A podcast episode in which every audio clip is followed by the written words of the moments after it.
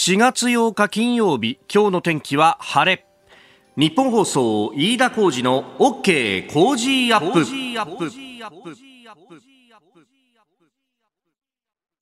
朝6時を過ぎました。おはようございます。ニッポン放送アナウンサーの飯田浩司です。おはようございます。ニッポン放送アナウンサーの新行市佳です。ニッポン放送飯田浩司の OK Cozy up。この後8時まで生放送です、えー、先週の金曜日が4月1日で、はい、まあそこから番組がちょっとリニューアルという形になってまあ1週間が経ったというところであります。まああのニュース7時またぎということでね、えー、7時から始まっていた、まあ、ニュース解説のゾーンを前に倒して6時50分過ぎぐらいからスタートして、まあ、大体12、3分、15分ぐらいは、えー、一つのニュースを掘り下げられるようにしよう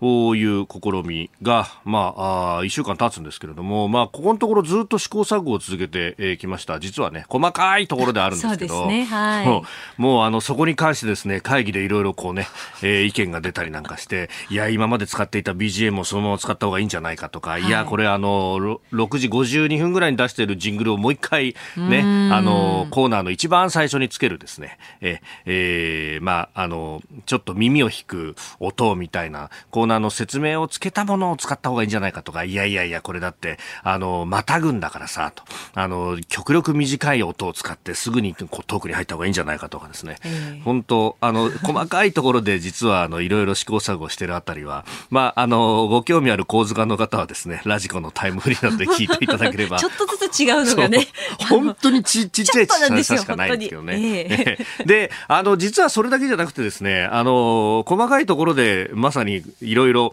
こう準備をしているところがあって、で、その一つがですね、今日からいよいよ開幕するメジャーリーグでございます。はい。あの、まあ、メジャーもね、それこそあの、この番組スタートした、えー、4年前、2018年、あの、実は4月2日にスタートしたんですが、一番最初の番組はいきなり短縮放送になってですね、それはあの、大谷翔平選手が、えー、エンゼルスに入って、そして投手としても、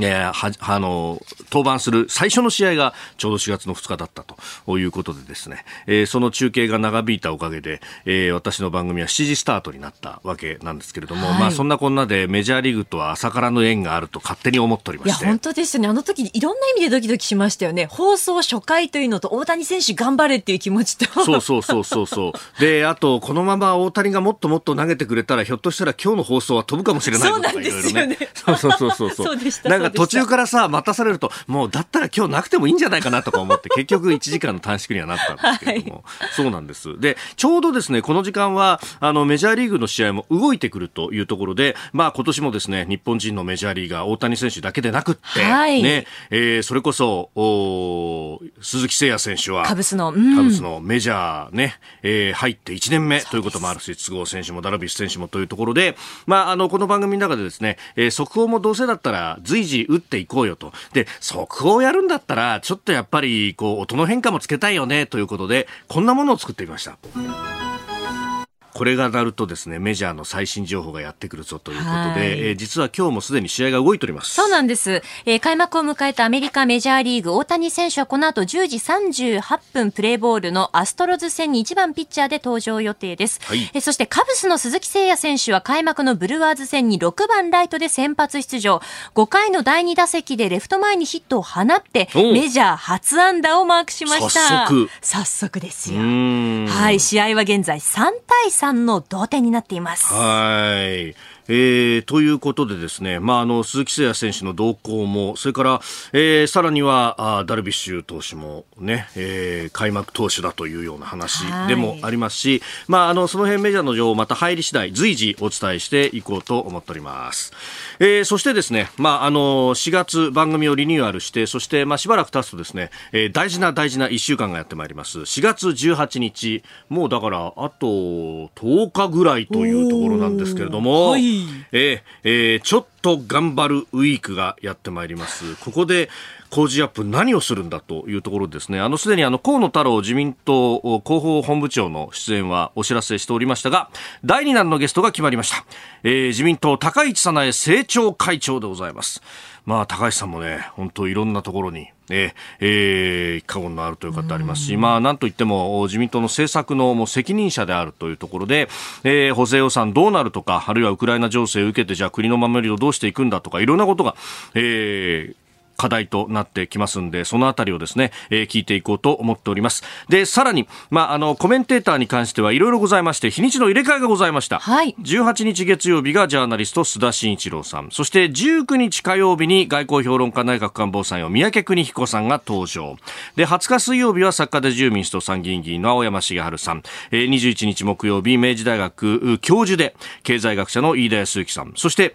22日金曜日に、えー、朝日新聞元北京ワシントン特派員の峰村健二さん登場となっております。はい。えそしてですね、6時40分過ぎの黒木ひとみさんの朝ナビにはゲストとして元巨人、うん、ショーアップナイター解説者の宮本和智さんが毎日登場します。いや、実はあの、このね、春の日本放のタイムテーブルで、えー、宮本和智さんは、あの、ヤクルトの村上選手のインタビューをしてるんだよね。ねもうショーアップナイトの顔でございます。えー、そしてプレゼントは？そこまでです。今日はここまで。ということで、はい、えー、またおいおいお知らせしてまいりますんで、ぜひ4月18日月曜日からの OK 工事アップ、えー、ラジコで聞いても、ラジオで聞いても、ポッドキャストで聞いても、YouTube で聞いても、朝6時から8時に聞いたことには変わりございません。ぜひよろしくよろしく。お願いいたします。あなたの声を届けますリスナーズオピニオンニュースについてご意見ぜひお寄せください。今朝のコメンテーターは外交評論家内閣官房参与三宅邦彦さん6時半過ぎからご登場です。えー、まずはあロシアによるウクライナ侵略ここから日本が学ぶべきこととはというお話、えー、そして6時50分過ぎからのニュース7時またぎ、えー、G7 の外相会合そして、NATO の、外相会合も行われておりますが、えーまあ、G7 が首脳声明も発表しているということでロシアからの石炭の輸入禁止段階的に廃止へというようなニュースが出てきております、えー、そしておはようニュースネットワークのゾーン7時10分過ぎですがここにはロシア政治の専門家で慶應義塾大学総合政策学部の広瀬陽子教授にも電話でつなぎまして、まあ、ウクライナ情勢について詳しく伺ってまいります、えー、そして7時半ごろのニュースキーワードはオーカス、まあ、東アジアの情勢について。で、さらにスクープアップのゾーンではですね、えメジャー開幕直前ということで、えー、ここはですね、航空アナリストの、えー、鳥海幸太郎さんと電話をつなぎまして、まあ、まずはアナハイムに行くにはどうしたらいいのかと、今の最新の航空事情について、まあ、ずっと新型コロナの影響で自粛、あるいは、えー、渡航制限というものも実情あったというところなんですけれども、まあ、そんな中で、えー、どこまで制限緩和されているのかというあたりも伺ってまいります。ここが気になるのコーナーです。いや、あの、ジャイアンツファンの方気になったかもしれません。あるいは広島ファンの方もね、気になったかもしれませんが、先ほどまずスポーツニュースの中で一つ試合結果抜けておりまして、えー、それが、あマツダスタジアムの広島対巨人の3回戦でありました。えー、結果9対2で広島が勝っております。勝ち投手玉村1勝0敗、負けは堀田で、えー、1勝1敗と。えー、ホームランは、あマクブルーム1号ツーランが出ているということで、これが1回裏同点ツーランだったと。まあそこからね、えー、突き放して、さらに7回には一挙4点と。ね、いうことで、まあ、広島ファンにとっては昨日はいい日だったよなという感じでありますが、えー、そのジャイアンツ、今日からは東京ドームに戻りまして、ヤクルトとの3連戦、えー、今日はあ解説が井端弘和さんに、えー、実況は日本放送荒井川裕二アナウンサーでと。まあ、ここまで9勝3敗首位で、そして今日は菅野の先発予定と、えー、一方でヤクルトは原樹里ということになっておりますが、いやいやいや、なんか上の方でいい戦いをされているなというね、えー、感じが、あ最下位の私、阪神ファンからはね、思うところでありますが、ぜひショープナイターもお聞きください。さて、えー、スタジオ長官各紙入ってまいりました。ウクライナ情勢について、えー、一面トップからというところで、えー、あります、えー、読売新聞ウクライナロシアの民間人虐殺非難 G7 首脳声明制裁強化明記、えー、それからあ朝日新聞は現地のルポということで、あのキーウにですね、朝日新聞の記者の方が入ってます。あのここウクライナには、うん、この侵略の前から国末記者入っていて、え、もうロシアとの国境ギリギリのところまで行ってリポートをしていたりもしていましたけれども、えー、本社本市記者キーウへというふうに朝日は一面トップです。壁の穴ロケット弾のこん、えー、爪痕というふうに出ています。えー、それから対ロシア制裁について毎日新聞ロシア産石炭禁輸へ G7 首脳声明発表、えー、産経新聞も G7 首脳ロシア産石炭を禁輸、えー、共同声明外相大虐殺非難というふうに出ています。でこのまあロシア産の石炭じゃあ日本国内にどれだけ入ってるかということでありますが大体13%ぐらい入ってるというような、ね、記事が今日出ています。でこれに関して、えー、習志野市のワッスムさんという59歳男性の方からメールをいただきました。セメント会社で働いていますと。えー、日本はですねこのロシア産の石炭の禁輸に関しては、まああの当初慎重という形になっていますが、うん、まあ、岸田総理見送りというニュースでセメントがなくならなくてよかったと思いましたと。で、石炭はセメントをつける、作る際の主燃料でもあり、えー、そして火力発電所から出てくる石炭灰は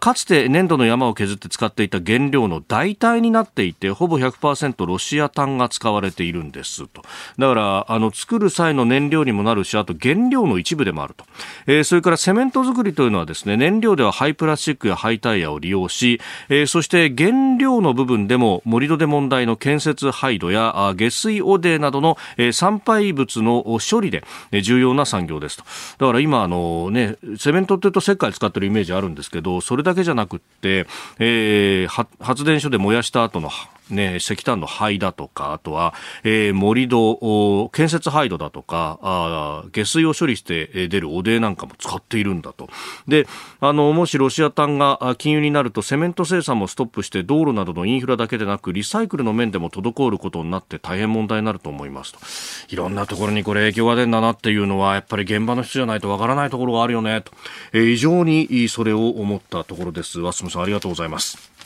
そして気になる記事一つなんですけれども、これあの昨日ね、えー、一昨日あたりからあ話題になっております制服が届かない問題。えー、朝日新聞はあの東京欄、えー、これはうん地方欄でまあ東京都心版の中で、えー、書いてますが、学生服納入遅れなぜ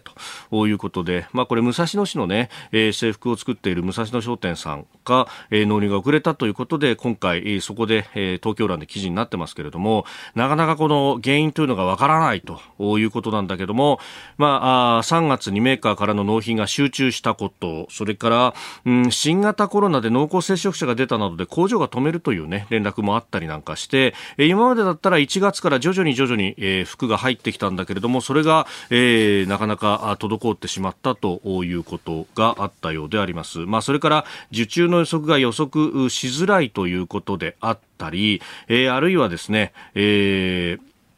あの制服が多様化してきているというようなことも、まあ、あったようでありますが一つね、これあのただ全部じゃあ日本で作ってるかっていうと全くそんなことはなくって、まああのねえー服に関してはもう中国産がかなり出てるっていうのはね、もうそれどころかベトナムだとか、えー、バングラデシュとか、もうタグを見るといろんなところのね、えー、名前が出てますけれども、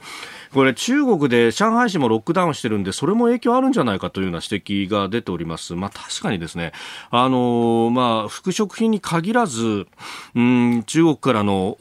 原材料の遅れによっていろんなところに影響が出てるというのは家電であったりとか、ああるいは自動車なども影影響出てますけれども、じゃあそれがですね、学生服だけ影響がないかって言ったら全くそんなことはないと。えー、で、さらに、あの、これね、えー、結構いろんな物流の人なんかに聞くと、えー、じゃあ仮にですね、コンテナで積んで日本に持ってきたとしても、じゃあそのコンテナを下ろすっていうので結構渋滞してるんだ最近はという話もあって、まあこの辺が重層的に重なったことが今回この件を生んだというのは、まあ、あながち間違いではなかろうということを考えるとですね、これあの、記者会見で社長が、謝罪をしてましたけれども、この武蔵野商店の社長だけをじゃあ吊り上げるようにして記者会見をやったところで全く問題は解決しないと。むしろこの複雑に絡まったサプライチェーンそのものが脆弱であったということを、えー、一度考え直さないといけないし、えー、そう考えるとですね、今まで安ければ安いほどいいっていうふうに言っていたことそのものが、うん、この問題を生んだのかなと思います。はい。えー、そして先ほど野球の話をしましたけれども、ジャイアンツ、堀田投手でありました。私、堀田と言いましたね。大変失礼しました。この時間からコメンテーターの方々ご登場です。今朝は外交評論家内閣官房参与三宅邦彦さんです。おはようございます。よろしくお願いします。よろしくお願いします。えーまあ、ウクライナ情勢についてね、はい、えー、今日もさまざまお話しいただこうと思いますが、はい。はい、あの産経のコラムでもやはりこれを取り上げています。はい、まああの日々のね、情勢を追っかけてもいいんだけれども、うん、そろそろ日本にとってウクライナ戦争、危機が何を意味するのかっていうのを、まあ、考えてもいいかなと、はい、まあ、勝手にあのふらふらっと書いちゃったんですけどね、いやいやいや。5つあるんですよね。うん、書いたのは5つ。はい、第1はえー、これは失礼があってはいけないんですが、うん、専門家は当てにならない。ね、だって一体どれだけ多くの人が絶対ないって言うたかと。ね、僕は当てたとか当てないとかいうことがいい悪いじゃないんだけれども、はい、やっぱり合理的に考えて情報がいっぱいあって間違いなくそうだよなと思ったら戦争なんかするわけないんですよ、プーチンが。だって今起きてること考えてね、これが起きること分かってんだから。それにもかかわらずやるってことは、私も当時言ってたけど、要するにプーチンが誤算する可能性がある、間違える可能性がある、ね、69歳で僕の一つ上だけど、ね、何が起きてるか知らないけど、そういうことを考えると、やはり常に人間は謝るということを考えなきゃいけない、はい、それを考えるのも、これまた専門家でなきゃいけないんで、専門家当てにならないこれが1個目ね。2つ目はですね、はい、これもあの当たり前なんだけど、ええ戦力がないと守れない。っていうか戦えないわけですよね。はい、だって勝手にやってくるわけでしょ？そうですよね。やめてくれってだって来るわけでしょ、ね、うんうんうん。戦うしかないじゃないですか。はい、でそれを、まあ、あの今回、はっきりと示しただろうと思いますね。要するに、プーチンは、あもうあの数日もあればね、はい、えー、キーウまで行っちゃうと、うん、思ってたかもしれない。報じられてますけど、もしそうだとしたらね、はい、まあ、舐められたもんだってことですけれども、それはやっぱり十分な抑止力がなかったっていうことですよね。で抑止力ってのはそれはあの防衛力でありね、はい、防衛力の本質は攻撃力ですから、それがなかったというのが、まあ、大きなポイントですよね。はい、3つ目の、ええ今回の一番戦争の中で一番特徴的なのはですね、うん、アメリカが惜しげなく資源もなく情報をバンバン出した。これイギリスのあのあの情報関係者が言ってるんですけど、はい、これほど重要な情報をこれだけ早く、しかもこれだけ大量に秘密解除して公表したことはないと。それはなぜかというと、ロシア、それから国民、関係者に対してね、はい、真実は何であるかを伝えるためだと、つまり真実が一番強い抑止力になったということですよね。でこれもやはりあの日本にはあインテリジェンスというか、はい、ね、情報機関ないから、えー、これも寂しいよね。確か、うん、今日の新聞かなんかに載ってましたよね。はい、あの昨日、あ、昨日だったかな。ドイツの情報機関が、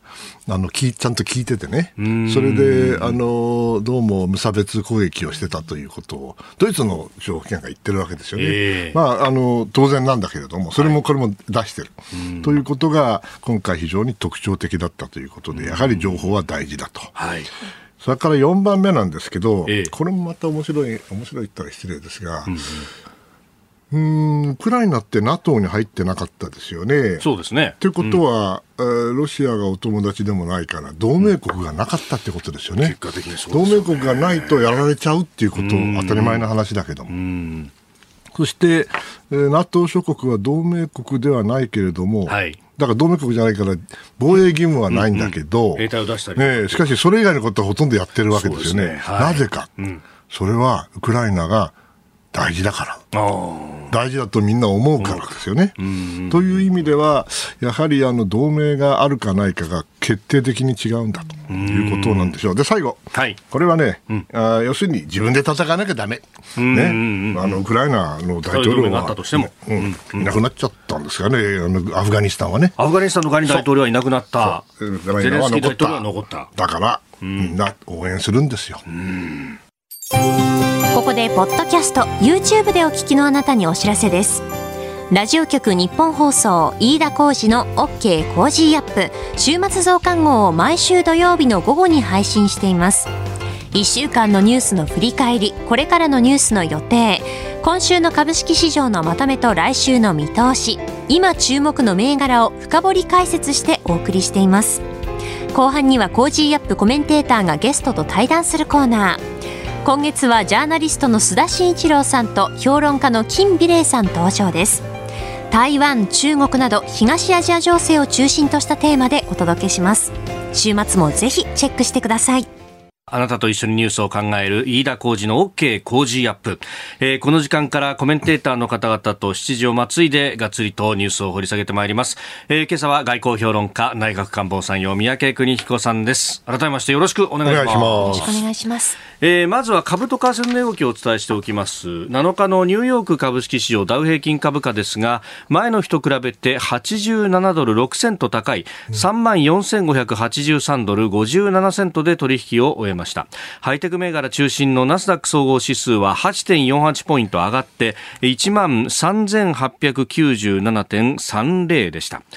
えー、そして円相場ですが1ドル124円ちょうど付近で取引されております。まああのーアメリカ FRB これから引き締めるんじゃないかということで、はい、警戒感あったそうなんですけれども、まああの時間が経つにつれて、まあ、その辺も織り込みつつディフェンシブな銘柄を中心に買いが入ったというようなことのようです。124円になった、ね、そうですね、円相場はちょっとね、えー、円安ドル高になっております、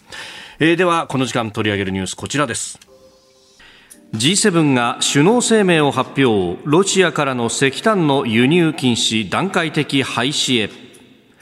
G7 先進7カ国は7日首脳声明を発表しウクライナの首都キーウ近郊ブチャなどでロシア軍が撤退した後民間人とみられる遺体が多数見つかったことを受け、ロシアに対する追加制裁の方針を打ち出しました。石炭の輸入の禁止や段階的な廃止を含めロシア産の化石燃料依存の低減を速やかに進めることを明記しております。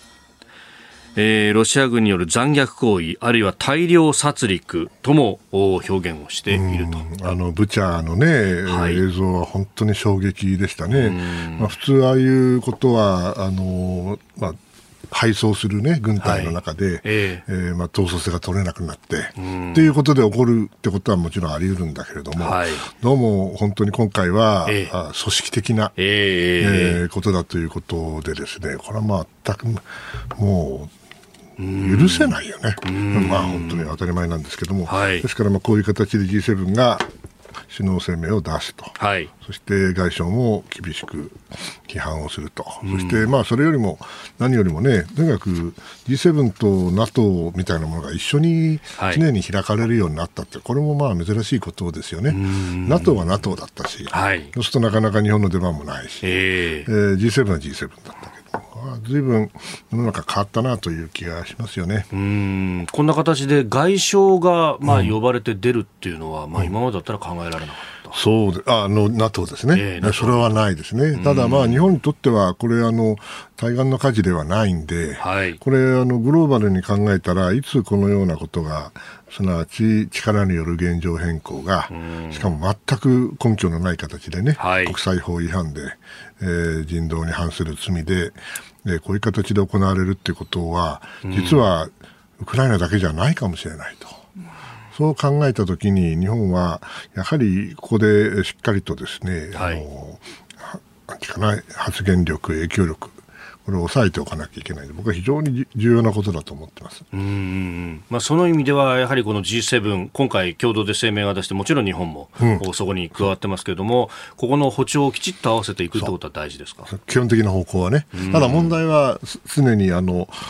悪魔は詳細に宿るわけで、はいえ。ー、じゃあ詳細どうかっていうと、じゃあこのどのくらい制裁をするんですかって話になるわけやね。はい、でそこで今回は石炭の輸入制限、ええー、禁止段階的廃止と、えー、まあ、石炭でも確かに、えー、ね、影響があることは事実ですし、はいまあ、火力発電とかね、えー、日本にでサハリン1、2というふうになればね、まあ、当然、えー、天然ガスにも影響が出るわけですが、はい、先ほどあの、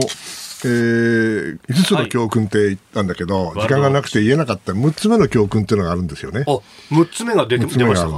まあ、6つ、7つあるんですけど、えー、まず6つ目から言うとね、はい、有事には経済合理性関係ないっていうことですよね。プーチンさんがもし本気であの経済のことを考えてたらね、はい、ほら、やらないのが一番いいんですよ、やるぞ、やるぞと言って圧力かけて、政治的な原因をして、はい、そしてあの経済的にも不利益にならないようにすると、だからこれ、やってですよ、はい、これで何が起きたかったら、もうロシアの経済めちゃくちゃになったじゃないですか。うんうん、ね、これまだ、まだ序の口でね、はい、これからロシア国民相当耐えなきゃいけないわけでしょ。でさらに言うと、まあ、NATO も結束しちゃったし、ウクライナの、あの、うん、軍の過小評価をした、いろんな、まあ、間違いをしたんだけど、はい、最大の失敗はですね、うん、やっぱり、あの、経済合理性では物事は動かないっていうことを理解しなかった。我々も下手すると忘れるわけですよ。はい、いや、だからね、これ、あの、エネルギーの問題かもしれない、石炭の問題かもしれないけれども、うん、じゃあ本当に彼らが経済的に考えたらやったかったら、やっぱりやるんですよ。関係ないから。経済合理性吹っ飛ばして、えー、そう、吹っ飛ばすんですよね。で、バイデンだってそうで、えこれ、あの、どんどんどんどん、経済制裁するわけでしょ、はい、そして金融も止めるわけでしょ、えー、こんなことしたらもう世界経済、本当に揺らぎますよね、でもそれでもやるんです、なぜならば、有事には戦略的な合理性の方が優先するから、このことを我々は肝に銘じなきゃいけないとは思いますね。もちろん、あの、平時だったらそれはいいんですよ。だから有事には違うロジックがかかるということは忘れなきゃいけ忘れちゃいけないということね。あともう一つはやっぱり、エネルギーっていうのは、えー、平時にはマーケットだけども、はい、有事には政治的に決まるよね政治的に、だってもう供給自体が政治的に決まってるじゃないですか、今。えーえー、ですから、そ、ね,、の意味では、また難しい時代がやってきたなという気がしますね。このエネルギーに関しての有事は政治的に、平時は市場でって、はい、中東の話で三宅さんよく話してましたが、もう中東だけじゃない、ね、もう20年ぐらい喋ってますけどね、えー、いつもこうなるんですけどね、ただ、平時の時は忘れちゃうんですよ。確かに。でまあ、だけど95ドルぐらいまで下がったでしょ。ああ、1バレルあたりの値段が、原油価格。ですから、少し一息なんでしょうけれどもね。まあ、これね、あのそれこそ都市ガスの会社などは、いや、これ、ロシアから入ってこなくなったら供給だってストップするとみたいなことを言っていて、だからサハリン2からは LNG を入れるんだというふうに主張してますが、うんはい、まあ、それはそれでいいんですが、えー短期的にはね。ただ、中長期的に考えたときに、はい、まあ、ドイツの場合も同じだけれども、えー、ロシアのような国に、うん、ね、本当にあの重要なエネルギー源を依存していいのかと。はい、常にロシアがダメになったときには、他の手が打てるようにしておかないと、もちろんお金がかかりますよ、コストがかかるから、経済的合理性ではないんだけれども、それをやるかやらないかというところが安全保障、危機管理のポイントなんですよね、そのことを今回、われわれは思い知らなきゃいけないんだろうなと、つくづく再び思いました。はいさあ、ウクライナ情勢について、はい、まああ、こうなってくるともうね、経済的合理性で何か判断するというようなフェーズでないというところ、はい、まあ、これね、この先も含めて、そうですね、どうご覧になりますか、まあ、いろんな見方があるんで、はい、でロシアの考え方というか、プーチンさんが何を考えているかっていうのは、本当正直言ってわからない部分が、あるはずなんです。ですから、あまり確定的なことを言えないんだけれども、大きな流れとしては、うんまず戦争目的が変わって、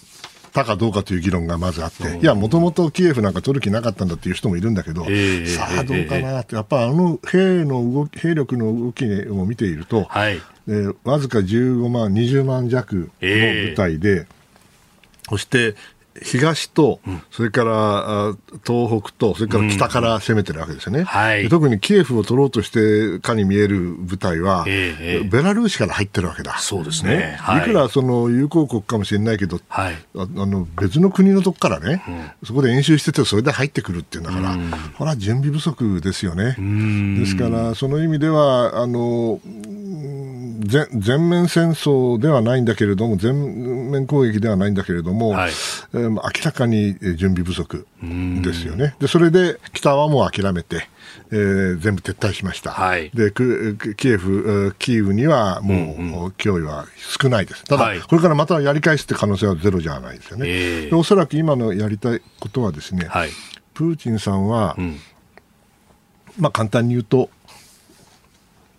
名誉ある敗北と言ったら失礼だから、名誉ある出口を探してるわけですよ。はい、要するにこれで負けちゃったゴベンチャイじゃ済まないからね、あの人は。国内も済まない。国内も済まないと思うんですよ。だ勝ったってことにしなきゃいけない。はい、だけど勝ってないから。えー、えー、えー、そうするとどうするかっていうと、もう、はい、キエフは諦める、キーウは諦めて、じゃあこれからは東部で、あそこを取った部分をもっと増やして、はい、それでやった見ろと、これであの新しいね、領土にするかどうか知らないけど、うん、勝ったんだとこう言わなきゃいけないわけだ、うん、だけど実際はどうでしょうね、もしキーウの脅威が減ったんであれば、当然、ウクライナの主力も東に行きますよね、そうすると簡単には取れない。となると、うん、で5月の9日がやってくると、はい、戦勝記念日。戦勝記念日がやってくると、まあ、その日があの大事どのくらい大事かは別としてね、はい、軍事的にそこまで持つか、うん、いろいろなことを考えると非常に今辛い状況だと思いますね。そしてやっぱりアメリカ、NATO 諸国がやってることは確かに直接は、はい、あの戦闘には入っていないけれども、うん、しかし実際にはそれ以外のことを全部やってるんですよね。そしてしかもあの今の戦争っていうのは陸海空だけじゃなくて、はい、それに、えー、サイバーと、はい、宇宙と電磁が入ってるわけですから、それに情報があって7つの僕は戦域があると思ってるんで特に今回は情報戦が強いかったわけですけれども、はい、これでなかなかねあの我々の見えないところで相当の戦闘が行われていると、新しい概念のね、はい。えー、昔であれば、だから戦争放棄という観点、国際法から言ったら、それがその戦争行為なのかどうかっていうのは分からないかもしれないけれども、しかし実態としては、相当、はい、あのドンドンパチでない戦闘が行われていると、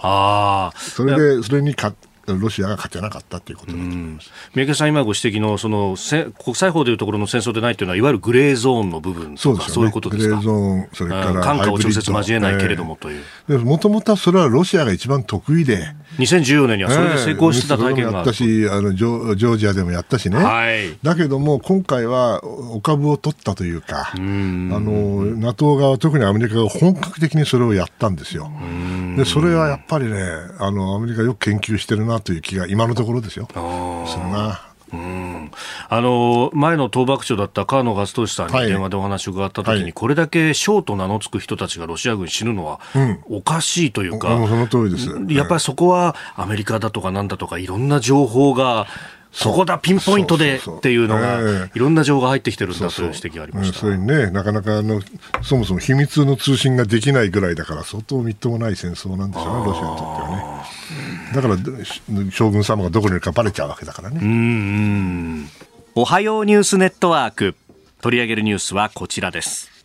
国連人権理事会がロシアの資格停止を決議。中国や北朝鮮は反対。国連総会は7日午前から緊急特別会合を開き国連人権理事会におけるロシアの理事国資格を停止する決議を賛成多数で採択しましたロシアはウクライナ侵略後初めて国連機関の資格を奪われることになります。投票の結果は賛成が93反対24棄権58中国はウクライナ情勢をめぐってロシア軍の即時撤退や人道状況の改善を求める過去2回の総会決議でもいずれも棄権をしましたが今回は反対に回ったということです、まあ、アメリカと対立が目立っている北朝鮮やイランシリアも反対をしております。えー、ロシアは不法な決定と批判をし一方でバイデン大統領はあ歓迎という声明が出されております。まあこれ、象徴的なところはありますか？そうですね。あの、自主的に戦況に影響があるとは思わないけれども、はい、やはり前141だったですよね、ええ、非難決議がね、え、それで人権のところでは93、まあ、うんある程度減ったとはいえ、やはり国連の安保理の非常あ常任理事国で拒否権を持っている国が、これだけ孤立するということはね、これ、極めて重要なことだと思います。中国もこうなりますよと。下手すればと、はい、そういう意味ではあのこう政治的な効果はある、まあ、法的にはね、これいようがいまいがあの決議の拘束力はないですから、はい、安保理の決議しか拘束力ありませんので、えー、ロシアがそれを拒否権を使えばそれで終わりなんだけども、はい、まあ、政治的には大きな意味があると思います。さあこの辺りも含めてですね、まあ、あのロシア軍、ウクライナで民間人殺害ということを国際的にも非難されておりますが、えー、この時間、えー、ロシア党政治のご専門、えー、慶應義塾大学総合政策学部教授の広瀬陽子さんと電話がつながっています。広瀬さんおはようございます。はい、おはようございます。よろしくお願いします。よろしくお願いいたします。さあ、あの、この人権理事会の資格停止決議でありますが、うん、このあたり、広瀬さん、どうご覧になってますか？はい。まあ、今、あの、三宅さんがおっしゃったように、まあ、非常にこう、重い意味があると思いまして、やはり今回、あの、国連のそう、まあ、常任理事国であるにもかかわらず、まあ、国連のこういう重要な組織から排除されたというのは、まあ、極めて、まあ、甚大なことで、まあ、国際社会からのロシアの孤立というのをいよいよ明確にしたものと思います。まあ、これでそのロシア側がと、とりあえず今のところ反応はまあ不当だというふうに出てますけれども、何か行動に変化はありそうですかね？らく行動に変化はないと思うんですね。で、まあ、今回のこともありますけれども、今までのご経緯から見ていくと、はい、それはこういう何か組織から排除された時というのは、まあ、非常にまあロシアとしては痛いところであるはずなんですけれども、はい、まあ、対外的にはまあ強気な姿勢を貫くといいますか、まあ、これまでも例えば G8 から除外された時もですね、はい、あの何のことはないというようなことを言いましたので、まあ、少なくとも表面的には、まあ、何事もなかったかのような、まあ、姿勢を貫くと思いますうんプーチン氏も含めてロシア、次の一手というと、何が考えられますか？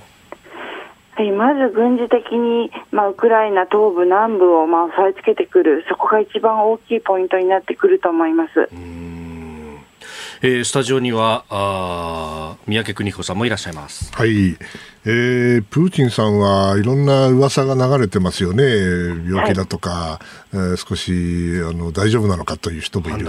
どうですか、どう思われます？あまあそうですね。最近、その体調節が非常にいろいろ出ておりまして、でまあ、あの甲状腺がんだという話が、まあ、明確に出てしまっているわけなんですけれども、まあ、確かにここ数年、まあ、プーチン大統領の体調についてはいろんな疑惑が出ておりまして例えばパーキンソン病を患っているのではないかであるとかまた、がんではないかというような話も私もヨーロッパ筋からちらちらと聞いてはいたんですね。なので、まあ、そういうことがあの今回の、まあ、非常に非人道的な行動を取るという決定の背後にあった可能性というのはやはり否めないということはあるかもしれないです。まあ、だけど、ね、がんになったからって非非人道になるっていうのも絶対わからない話だけど、むしろ、あれじゃないですか、ロシア軍の、その、統制かどうかわからないけど、組織的にああいう、その、日常的に非人道的なことをああいうふうにやってるという説もあるんですけどね、例えばチェチェンもそうだし、それからシリアでもそうでしたしね、えー、そこら辺はどうなんでしょうか、そのロシア軍っていうのは、あの普通の軍隊と違う部分があるんでしょうか？そうですねあの軍と秘密組織、要するに諜報組織みたいなのをちょっと分けて考える必要があるかと思うんですけれども、うん、組織的な部分については、まあ、その、S、FSB などの諜報組織が深く関わっている部分が、まあ、あると思います。で今回もですねこう民族浄化というような言葉も、まあ、ロシアの報道から出ておりまして、はい、まあ、そういうところを考えると、まあ、相当組織的にやった部分はあると思います。で他方で、まあ、こういうこう指導に、まあ、よろしくないんですけど民間人の殺害しかもこう非常に残虐な手口を使うようなやり方というのは、まあ、これまでも何度もやっておりまして、まあ、チェチェンでもシリアでもロシアはやってきました。なので、上等手段であるというところも言えますし、また今回、非常にこう未熟なあの、まあ、徴兵の若い兵隊が相当つぎ込まれていて、でそういう若い人たちがですねもう自分がいつやられるんじゃないかという恐怖から、まあ、例えば動くものなら何でも殺してしまったと、なので犬や猫なども非常に惨殺されているようなこともあったと言われておりまして、まあ、そういう部分もあったと、いろんな部分があったようなあの形で非常に結果として残虐な、まあ、虐殺が起きてしまったということが言えると思います。それからあの日本も関わるところで気になるニュースなんですがあのロシアの国会の中で、えー、北海道だって取るぞというような発言があったというような報道がありましたがこの辺っていうのもこれロロシアはそこまで考えてくるもんなんですか？まあ、確かにですね、まあ、かつてあの第二次世界大戦後にスターリンが北海道の半分を取ろうとしていたとい。うような説がありまして、はい、あの全くまあ火のないところに君は立たないというわけではなく根拠はあるんですね、まあ、ただ今回の情勢から見て、まあ、それは非常に非人非、えー、現実的ではないかなと、でまあ、今、ロシアはもうウクライナですらまあ取れずに、まあ、極東の軍もどんどんウクライナに回している状況です、はい、でそしてまあ今、まあ、仮に北海道にということになれば、さすがにアメリカも日米同盟を発動して、米軍が入ってくる可能性がまあまず高いと。で、そういうところにですね手薄な極東の軍をロシアが回せるかというと、回せないと思うんですね。なのでやはり今こう軍事的に非常に、まあ、ロシアも火がついてしまっているので、そういうラディカルな発言というのも出てしまうと思うんですが、はい、現実味は薄いかと思います。うんでこの先なんですけれども、まあ、東部や南部の戦線にまあロシア集中するという形でその5月9日の戦勝記念日には勝ったぞというこう宣言をしたいんだみたいなことが報じられてもいますけれども今後って、まあ、そのシナリオでいくんですかね？うん。まあ、行かせるのだと思います。で行かせるというのは何も 5, 5月9日が終わりというわけではないと思うんですね。はい、でとりあえずの勝利宣言はする可能性というのが、まあ、あると思うんですが、まあ、その時の勝利のあのか定義というのはやはりウクライナ東部をしっかり取ったそしてまあクリミアを死守したというところになってくると思います。でまあ、今回のまあ戦闘において、特にウクライナの交渉では、まあ、ウクライナの中立化、非軍事化ということとともに、ですね、はい、のロシアとしてはクリミアの、まあえー、主権をきっちりと、まあ、ウクライナに承認させる、そしてウクライナ東部については、まあ、これまではその、えー、ドネツク、そしてルハンシクともに40%ぐらいしか、まあ、親ロ派が制圧していなかったわけですけれども、はい、州の全土を抑えた形で、そしてまあ独立をさせる、そこまでウクライナに認めさせるということが、まあ、今回の一番抜本的な問題であったわけですけれども、おそらくそこだけは、うん、あのまあ、なんとかですね実現してでそこを勝利宣言にしてで、まあ、余裕があれば今後も、まあ、キーウ制圧も想定した状態でさらに戦闘を続けるというような可能性が高いのではないかと思いますけれども、まあ、逆に5月9日まででも、はい、そのドネツク、ルハンシク全土を制圧できるかというと、まあ、相当疑問です。というのは、これからですね戦闘のフェーズが変わってくると思うんですね。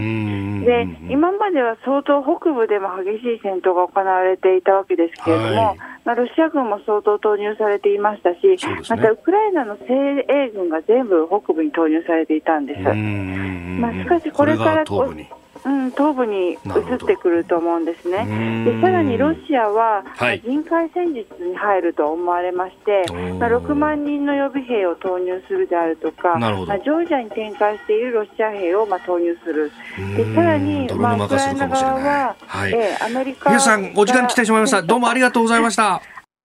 あなたと一緒に作る朝のニュース番組、飯田浩司の OK Cozy up。今週のコメンテーターの皆さん振り返っていきます。4日月曜日はジャーナリストの須田慎一郎さん。5日火曜日はジャーナリストの長谷川幸洋さん。6日水曜日、ジャーナリストの佐々木俊尚さん。昨日木曜日は明治大学准教授で経済学者。ごめんなさい、教授だ。ついなんか口が慣れてしまってすいません。大変失礼しました。ごめんなさい。はい、え明治大学教授で経済学者の飯田泰之さん。そして今日金曜日は外外交評論家で内閣官房参与の宮家邦彦さんとお送りしています。えこの後のキーワードはオーカス、そしてスクープアップはメジャー開幕直前、アナハイムに行くにはどうすればいいのかということで、え現在ロサンゼルスにいらっしゃる航空旅行アナリストの鳥海高太朗さんとつないでお話を伺っていきます。はい。そして来週のコメンテーター、11日月曜日、中央大学法科大学院教授で弁護士の野村修也さん、12日火曜日、地政学戦略学者奥山正史さん、13日水曜日、数量政策学者高橋洋一さん、14日木曜日はロンドン、イギリスからご登場ですね、えー、慶應義塾大学教授で国際政治学者の細谷雄一さん、そして15日金曜日は評論家宮崎哲也さんです。地上波日本放送はもちろん、ポッドキャスト、YouTube、ラジコ、タイムフリーでのチェックもお願いいたします。はい、そして同じく、ポッドキャストで配信しているプログラム、日本放送報道記者レポート2022のお知らせです。日本放送の報道記者が政治、経済、事件や災害などなどを日々取材し、足で稼いだ現場の生きた情報を毎週木曜日の午後に更新しています。今週はロシアのウクライナ侵攻から40日、ニュースで伝えきれない最新事情。担当は日本放送の遠藤達也記者です。引き続き、飯田浩二の OK 工事アップをよろしくお願いいたします。えー、では続いて、えー、教えてニュースキーワードです。オーカス。オーカス、アメリカ、イギリス、オーストラリアの安全保障の枠組みでありますが、5日、ここ、この3カ国の首脳が声明を発表しまして、極地音速ミサイルと電子戦力に関する新たな3カ国協力を始めることにしたと伝えております。まあ、極超音速ミサイル、音速の5倍以上速いということで、そして、えー、低い高度で核弾頭の装着も可能、ゲームチェンジャーになるとみられております。まあ、この極超音速ミサイル、それこそロシアがウクライナで使ったんじゃないかとも言われるものでもありますが、まあ、確かにあの日進月歩ですから、はい、こういうことは大事でしょうね、今、あと電子戦力という話がありましたよね、えー、もうこっちの方が大事だと思うし、あのまあ、個々の最新兵器の話も大事なんですけど、うん、私がこう見てるとね、はい、今回、そのオーカスがこれだけ進化をしているってことは、これオーカスってね、はい、要するにアメリカとイギリスとオーストラリアですね、はい、太平洋戦争で日本が戦った相手ですよ。あ確かにそうで、ね、オーカスがこういう形であのまた新たになんて軍事同盟として復活するってことはですね、はい、まあ、あの誤解を恐れずに言えばアメリカは本気で戦う体制を作ろうとしてるってことですよ。うん、要するにあのた単なるプロパガンダじゃないってことですよね。その中でもちろんミサイルも大事だけれども、はい、電子戦っていうのは極めて重要ですよね。で長い目で見ると少なくとも南シナ海で変な島を人工島をね、はい、作ったと、えー、ただの岩なんだけども、うん、それであの日米だけじゃもう足りないということで、えー、アメリカはこのダーウィンというね、はい、オーストラリアのあの北部にある港ですね、うん、実は日本もあの、えー、攻撃した場所ですよ。そうか、ダーウィン空襲。真珠湾とともにですね、にあの実はあそこも攻撃してるんです、えー、まあ、それは置いといて、えー、そこにアメリカの海兵隊を、はい、まあ、置いていくと、えー、でそれをまあ中国が必死でこうなんとかモニターしようとしているという状況なんですが、港買おうと、ね、えー、そうするとね、この状況はね、やはりアメリカがあの相当本腰を入れているなということの、まあ、一つの結果だろうというふうに見るべきだと思いますね。ですから、確かに個々の技術が進化して、えー、兵器が導入される、されないっていうのも大事だけれども、はい、やはり、あの中国を念頭に置いた、うん、包囲網はもちろん包囲なんかできませんけどね、やる気っていうのは相当見えてきたなっていうのが、えーまあ、やらなややる気を見せるだけでいいんですよ、それだけで抑止になりますからね。はい、三宅さん。のそのね、えー、産経のコラム、うだわるどうちもありましたが、うん、まさにその同盟とい。うものの、そうそうそう力であったりとかそうそうこれはねやはりあの英語でやれるからね、彼らは。ああ、共通言語でやれるから。ですから、一つの軍隊に非常に近い働きができるんじゃないですかね、他の国。うん、NATO だってこんな国に英語だけじゃない国いっぱいありますからね。ねうんえ今日のキーワード、オーカスでした。今朝のコメンテーターは外交評論家内閣官房参与三宅邦彦さんです。引き続きよろしくお願いします。続いてここだけニューススクープアップです。この時間最後のニュースをスクープアップ!メジャー開幕直前アナハイムに行くにはどうすればいいのか。アメリカメジャーリーグが日本時間の今日開幕しております。注目、この後10時38分からのエンゼルスタジアムで行われるエンゼルスとアストロズの開幕戦。大谷翔平選手は1番指名打者兼ピッチャーで先発出場することが発表されました。えーまあ、今シーズンから新ルールで先発投手降板した後も DH 指名打者として残って出場できるようになると、まあ、いわゆる大谷ルールというやつで、えー、適用されるということであります。でこの時間はですね、えー、ロサンゼルスにいらっしゃいます航空旅行アナリスト鳥海幸太郎さんに、まあ、あ海外渡航を今やるとしたらどういったことが起こるのかというあたりも聞いていきたいと思います。宮出さんもコロナの最中に、はい、これね、あの、ワシントンでしたか、まあ、あの、アメリカに行かれて、まあ、これね、ね。いろんなところ、人と話すっていうのは大事なことですもんね。ただ、あの時っていうのは、あれ、あれ、去年でしたっけ、一昨年でしたっけ？去年でしたね。大変でしたよね。えー、もうひどい目に遭いましたね。本当に。でも、もっとひどい目になったのはうちの女房でね、えー、えー、えー、サンフランシスコ行って、はい、帰ってきたら、隔離。あのいわゆるオミクロンのやつですね。ああ、今年の頭ぐらいっていうのは。でどことは言わないけど、はい、6日間だったかな。ああ、あれはかなり。そうですよね、うん、去年の、まあ、オリンピック前の段階だと自宅隔離が OK だったけど、あのオミクロンの時というのは自宅ではなくねっていう話です、ね、本当に冷や飯が出るんですよね。冷や飯が出る。はい、で、その辺が、じゃあこのね、マンボウも開けた今、どうなっているのかという。ったみたいですね。ねえー、含めて、航空旅行アナリスト、鳥海幸太郎さんとつながっています。鳥海さん、よろしくお願いします。よろしくお願いします。鳥海です。えー、今、アナハイム、お天気いかがですか？えーと、快晴ですね、ちょっと風はありますが、えー、えーと気温がもうこれ間違いなく30度超えていまして、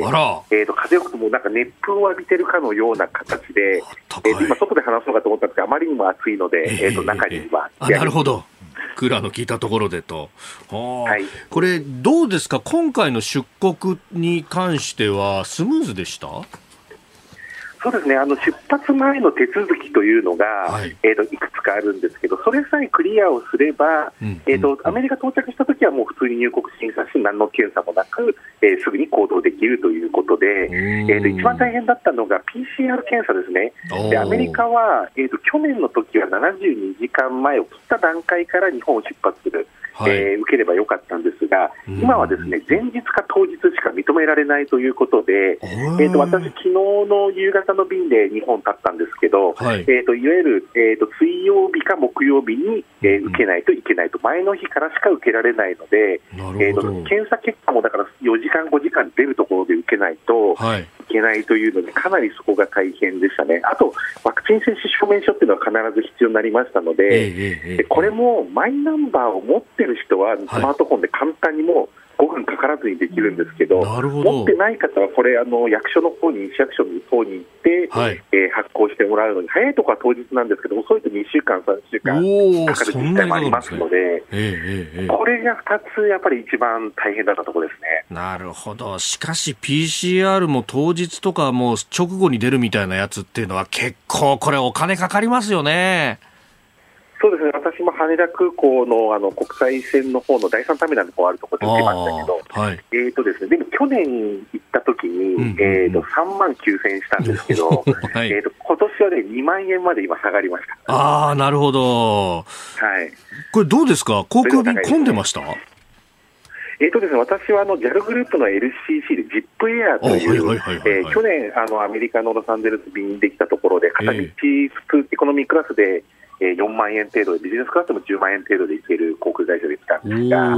えーと、今回は、えーと、片道で40人ちょっとですね、お客さんの数は。なるほど、はい、やっぱそれほど戻った、ね、ただですね、ANA、JAL はね、結構乗っているようで、はい、あの東南アジアとかから日本乗り継ぎでアメリカに行くっていう方が多く乗っていて、あの8割ぐらい乗ってる便もあるというふうに聞いてます。はあ、日本から乗るっていうわけじゃなくて、そうですか、乗り継ぎでっていう人が多いんですか、今は。ですね。うん。で、これ、まあ、ちょっと気の早い話ですけども、帰りの準備として、これ、入国の際というのは、日本に帰ってくるときはどういう準備が必要ですか？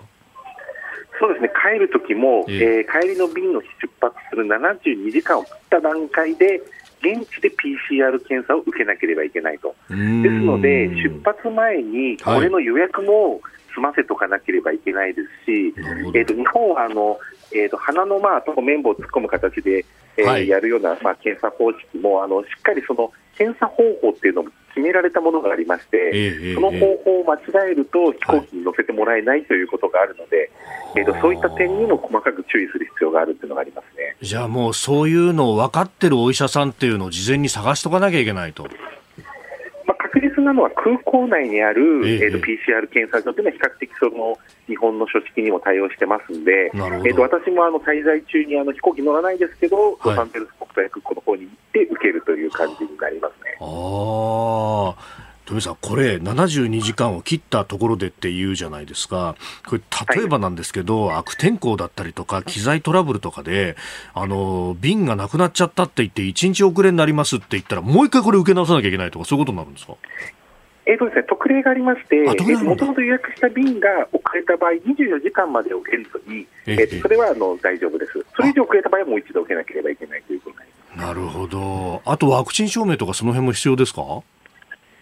えーとですね、日本に帰国する場合に、ワクチン接種証明、はい、3回打ててる方に関しては、帰国して、えーと、空港であの抗原検査を受けるんですけど、はい、それが陰性であれば、もうその時点から自由です。で、2回以下の場合、まあ、アメリカの場合は2回打たないと、まあ、そもそも入国できないので、はい、えーと、2回の方はあの自宅で3日間の自主待機ということで、外には出れないと。いう形ですね、回数によってこの帰国後の扱いも異なるということになりますね。なるほど、わかりました。ちょっとあのお知らせお待ちいただいてですね、でこの後いよいよ大谷選手の話も聞いていきたいと思いますので、えー、少々お待ちください。引き続きよろしくお願いします。はい、よろしくお願いします。えー、ここだけニューススクープアップ出入国に関しての話をまずいただきました。この時間はニュースエンタメピックアップをお送りします。スポーツ紙はこの後アメリカメジャーリーグ開幕戦に先発出場する大谷選手の写真が一面を飾っています。リアル二刀流ショータイム10時38分。一番投手で大谷5年目のシーズンの開幕ということで、先ほどからご登場いただいているロサンゼルスにいる航空旅行アナリストの鳥海幸太郎さんとお電話つないで現地の様子もまた伺っていきたいと思います。えー、そしてですね、えー、大谷翔平選手ですけれども、この後日本時間で行われる、えー、エンゼルスタジアムで行われるアストロズとの開幕戦に1番指名打者兼ピッチャーで出場することが発表されたとのことです。えー、それではお話を伺っていきましょう。鳥海さん。はい、よろしくお願いします。よろしくお願いします。あの、エンゼルスのチケット、売れ行きの状況いかがですか？そうですね、今の私、30分前にエンゼルスタジアムの方のチケットオフィスの方行ってみましたけど、はい、えーと、今日の入場券はすべて売り切れということで、エンゼルスはあのあんまりあの順位的には上ではないので、他のチームに比べると、大体空席がほとんどの試合であるんですけど、えーと、今日はまあ満席ということで、えーと、昨日ちょっとネットで確認したところ、昨日もあと数席かなっていう感じで、えーまあ、売ってたかなということで。えっと、僕はまあ3月の14日にチケット購入したんですけど、はい、えっと、その時点ではあの普通に買えました。まだちょっと試合前ですけど、熱気というのは現場いかがですか？えー、と今、まああの試合開始3時間前ぐらいでなりますけど、ねうん、まだ、あの駐車場がやっとオープンしたぐらいで、えー、と日本人の方が少しスタジアムの周り、大谷選手のユニフォームと、あとあと地元の方はあとあのマイク・トラウト選手のユニフォーム着てる方が多いですね。大谷かトラトラウトっていう感じの、えー、姿がありまして。今、近くのあの喫茶店とかあのパブとか見てみましたけど、少しずつ人が集まり始めている感じですね。これおあの、周りの人たちってマスクしてます？いや、ほとんどしてないです。やっぱりそうですか。店の飲食店の中も、えええっと、私、去年の8月もこちら、エンゼルスタジアムも来てるんですけど、はい、その時以上にもあの緩い感じなってます。つけてるのは店員さんだけですね。なるほど。あの、その時空港なんかは皆さんつけてる感じですけどね。ああ、なるほど。あの、去年ね、8月にいらっしゃった時は、最後の最後に確か大谷のホームランを目の当たりにしてたと思いますけれども、今回何期待しましょう、はいそうですね、あのまあ今日の開幕戦で、まあ、の先発かつ1番 DH ということで、やっぱりホームランと勝ちを両方一緒に見たいと。それで、まあ、今回はもう早い段階で予告先発がまあ発表されたということもありましたんで、はい、やっぱり地元のこの熱気はすごいですね、このエンゼルスのチケットがソールドアウトするっていうのは本当に珍しいことなので、なるほど。それでやっぱりエンゼルスは今年あのワールドチャンピオンに前回なってからちょうど20年なんですよ、2002年に前回ワールドチャンピオンになって、なるほど。ですので、今年期待をしたいというところはありますね。うんわかりました。いやあのお忙しい中で、えー、ありがとうございました。はい、ありがとうございます。ぜひまた、あの、大谷の様子伝えてください。ありがとうございました。ありがとうございました。試合楽しんでください。はい、以上、ニュースエンタメピックアップでした。あなたと一緒に作る朝のニュース番組、飯田浩二の OK コージーアップ。日本放送の放送エリア外でお聞きのあなた、そして海外でお聞きのあなた、今朝もポッドキャスト YouTube でご愛聴いただきましてありがとうございました。飯田浩二の OK コージーアップ東京有楽町日本放送で月曜日から金曜日朝6時から8時まで生放送でお送りしています。番組ホームページでは登場いただくコメンテーターのラインナップや放送内容の原稿化された記事など情報盛りだくさんです。また公式ツイッターでは平日は毎日最新情報を配信中。ぜひチェックしてみてください。そしてもう一つ飯田浩司アナウンサーが「夕刊フジ」で毎週火曜日に連載中。飯田浩二の「そこまで言うか」こちらもぜひご覧になってください。忙しい朝そして移動中ニュースを少し深く知りたい時。ぜひ AM、FM、ラジコはもちろん日本放送のポッドキャスト YouTube でお楽しみください。